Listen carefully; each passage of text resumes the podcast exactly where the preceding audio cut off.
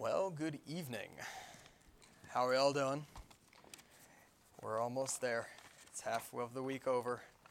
We have this saying at our workplace because I work, uh, I work four tens. So I do this thing. It's like day one of four, day two of four, day three of four, and then it's like today was day three of four. So that's how I remember.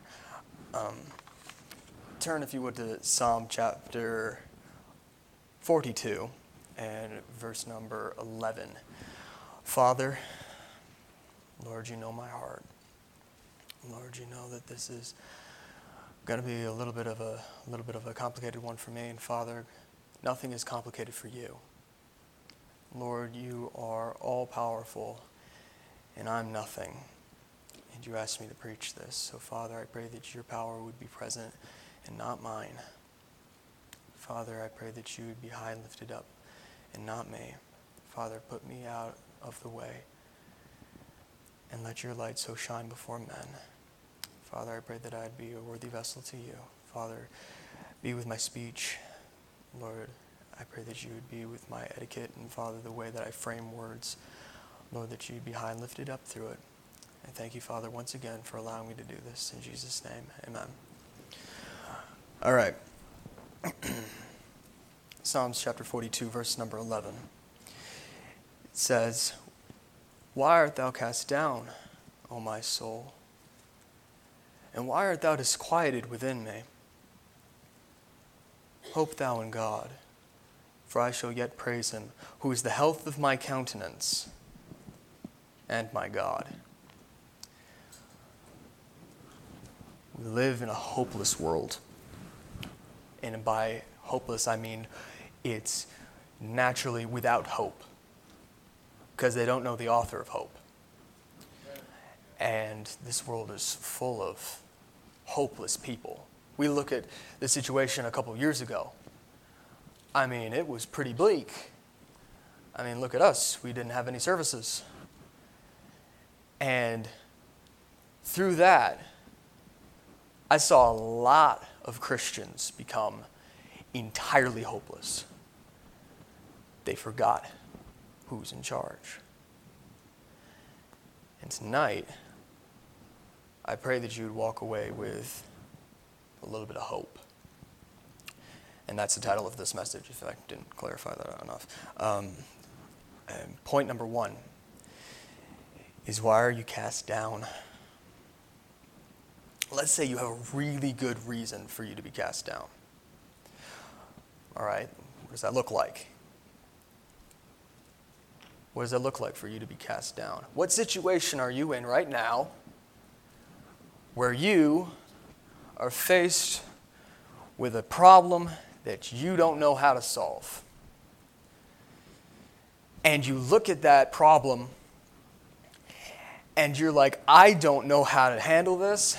I don't know what I'm doing. I am distraught. I am distressed. I am discouraged. I am depressed. I am anxiety ridden and anxiety driven. And judging by the passage here, as David was, you're hopeless. Hopeless not in the sense that you can't be fixed, but hopeless in the sense that you've forgotten where your hope comes from. And that's very peculiar, seeing how Psalms is supposed to be a very comforting book. It is. And the reason why it is, another thing, the reason why I think it is, anyhow, is because a couple years ago I came to this conclusion. David had a lot of depression. he was depressed a lot of the times.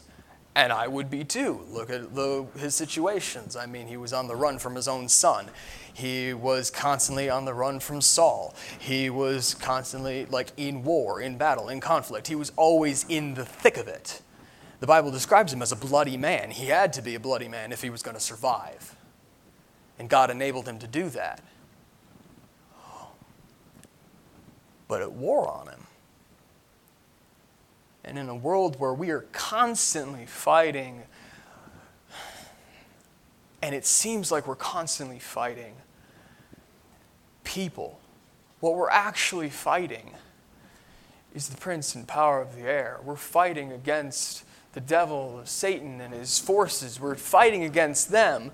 But the devil is very good at making us think that it's people.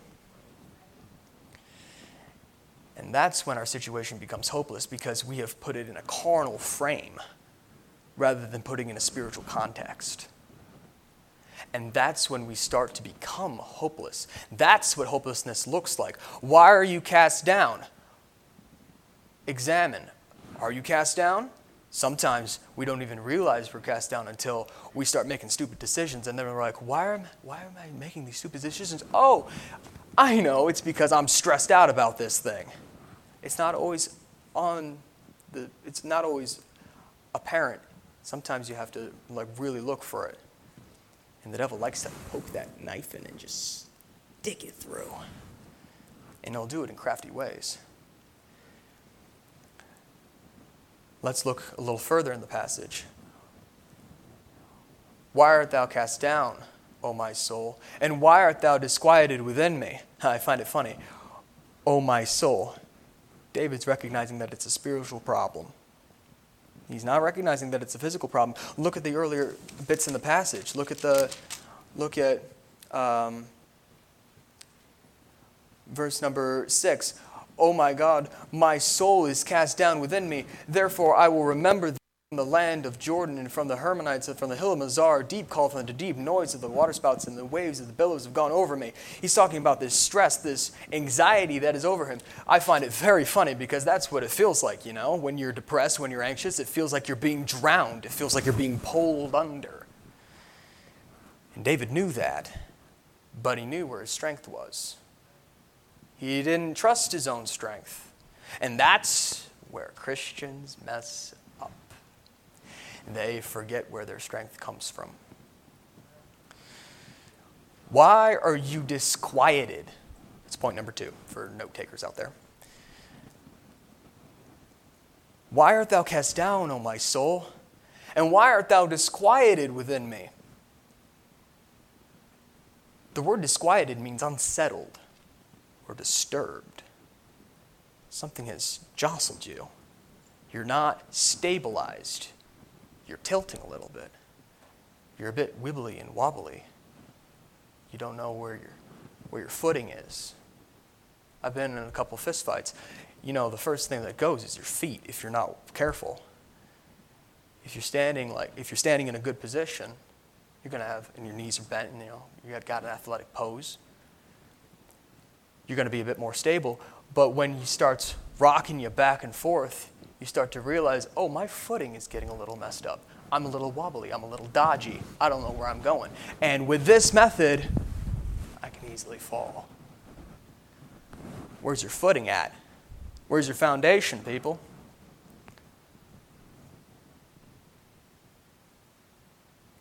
Because sometimes we hope in the wrong things. We hope in things we hope in people. People fail, things fail. Stuff is not here forever. You can't take it with you. so, what's the point in trusting in it? Huh? Horses propelled against the day of battle. Yeah, that horse is going to have a lame foot one day, and safety is going to be of the Lord. Why are you disquieted? In order to fix the problem that is in your life, the reason why you are disquieted, the reason that you are disturbed, the reason why you do not have balance. In order to fix that problem, you must first identify that there is a problem. You must identify, you must acknowledge the fact that you are messed up somewhere. And boy, is that hard sometimes.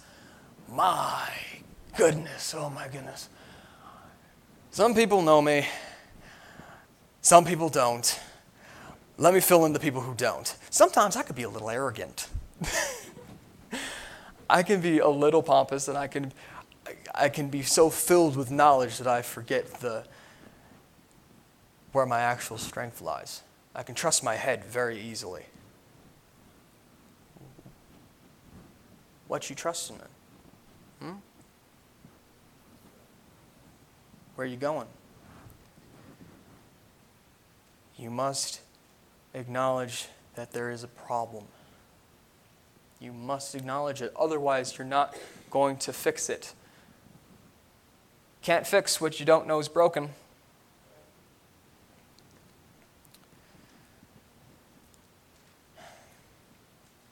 So you put your hope in all these other things. You're cast down because of your problems. You're cast down by your situation. You find a little deeper that it's because you're, you're disquieted, you're not settled right. So, what's the solution? Where is the solution? Point number three hope thou in God. You mean, despite my current state of despair, depression, anxiety, I should hope in God? A concept, a construct, as the lost world would call it. I've been listening to a lot of scholars recently, scholars, quote unquote, and I've been listening to a lot of them and what they've been saying and stuff like that. A lot of them are delving into the Bible and saying, hey, this thing looks like it's true. And I'm like, no, duh. And I'm like, that's amazing that you guys are finally figuring this out after how many decades? Um, but they root themselves in their own knowledge, they root themselves in their head having a form of godliness but denying the power thereof, you know? And that's what we do. So often, that's what we do.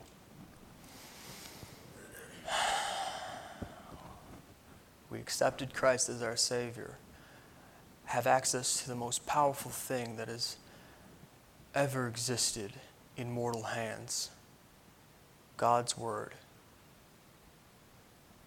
and we don't pick it up and we don't receive that hope. We don't have it in our heads because our hearts and our minds are not spiritually minded. Naturally, you have to put yourself in that mindset. Otherwise, you're going to be, whoa, whoa, whoa, whoa, whoa, disquieted.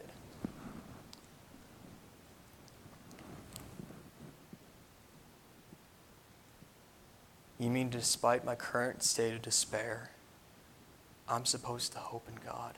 Yes. Why? Well, first, let's identify what hope is. According to the Robert Cawdrey's 1604 dictionary, the definition of hope is the feeling that what is wanted can be had, or that events will turn out for the best. And I, and I put these in here too because I found these fascinating. Uh, that's, that's definition number one, by the by. Definition number six is looking forward to with desire and reasonable confidence. And number seven is to believe, desire, or trust. Hmm, where is your hope, guys?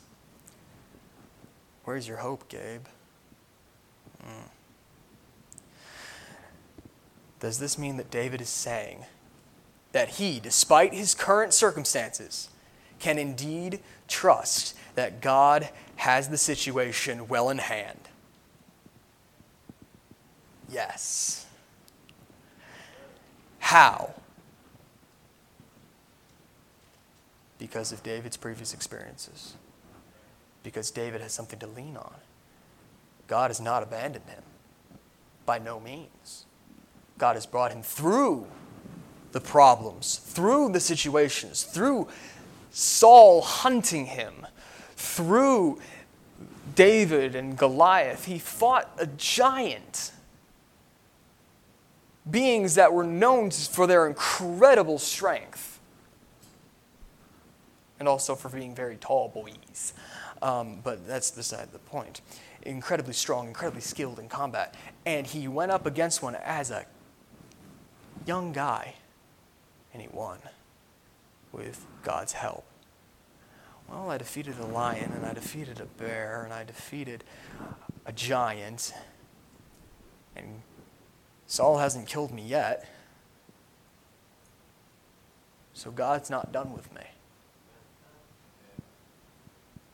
So my situation isn't as bad as I thought. Why am I cast down? Why am I disquieted? I got so much to hope for.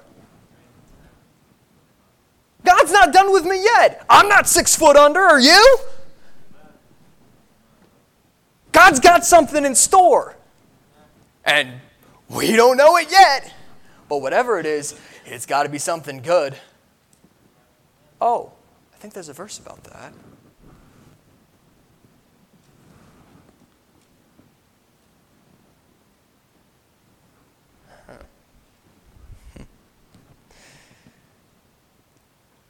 Over and over and over again, God's promises are found true.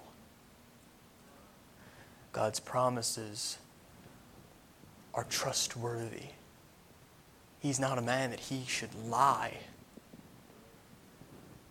We skew God so many times with the idea of man because we're stuck in such a mortal state.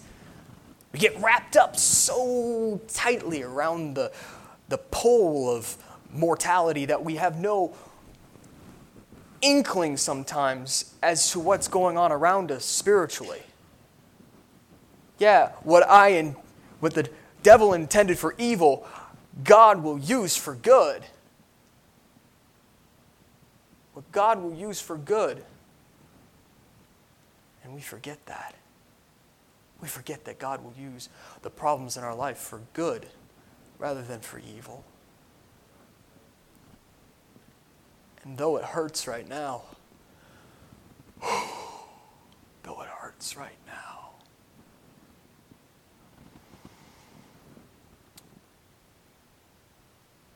there is hope.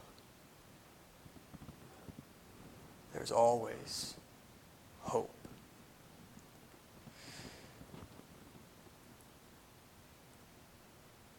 He'll take care of you if you want Him to. If you don't want Him to take care of the situation, He won't force His way. You've got to let Him. You've got to let Him take care of it. You've got to want to hope. You've got to want to believe that there is something that God is doing for your benefit all things work together for good to them that love God, to them that are called according to his purpose. We don't understand right now what is going on, but if we look up a little bit, our redemption draws nigh. The future isn't so bleak as we think. Why? Because we know the ending. We know what's going to happen. Mind you, we don't know all the details that go along the way. But we know that all things work together for good. Hope. Hope. There's a better tomorrow. Don't dwell on the situations of the now. Don't dwell on the situations and the problems and the, and the people you think are causing the problems. What they tend for evil, God will use for good. And the benefits of that far outweigh the benefits that I will get from worrying over this.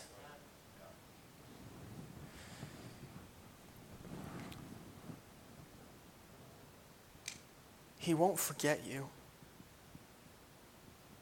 Sometimes we feel so alone.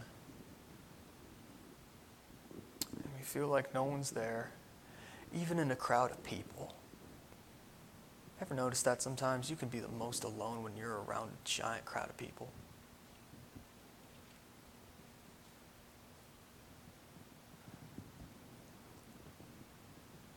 But God doesn't forget you. He's right there. He sees you where you're at. Why are you cast down, O my soul? And why art thou disquieted within me? Hope thou in God, for I shall yet praise him, who is the health of my countenance and my God. He's our health. You ever notice when you're stressed, you feel worse? You ever notice when you're really bogged down, it just seems like everything hurts more. I don't know about you, but sometimes I wake up in the morning and I wish I didn't. you know, when you like you wake up and you're full of pain and everything riddled around every once in a while and you're like, I don't want to get up and I think I'm going to stay in bed. And you're like, I wish I could go back to sleep, but I got to go to work. I hate this. And you kind of do that half hearted roll out the bed and you feel like your, your life is just about to end if you just stand up and you know that dizzy feeling that you get, and then you feel like you're about to plop back onto the bed, but you know if you do, you're going to go back to sleep, so you kind of you know, force your way up. Anyhow, this, even in that, God's got it. You know, it's funny. If you think about it, pain is a good thing because pain is a reminder that your body's working. Isn't that funny? The very thing that we think is against us is the very thing that's warning us of a problem. Huh, that's funny. God uses that for good. The thing that we think is worse is the thing that God's using to deliver us. The Israelites know about that. The question is at the end of the night, where's your hope? Who is it in? What is it in? I pray that it's in God. I pray that it's in God.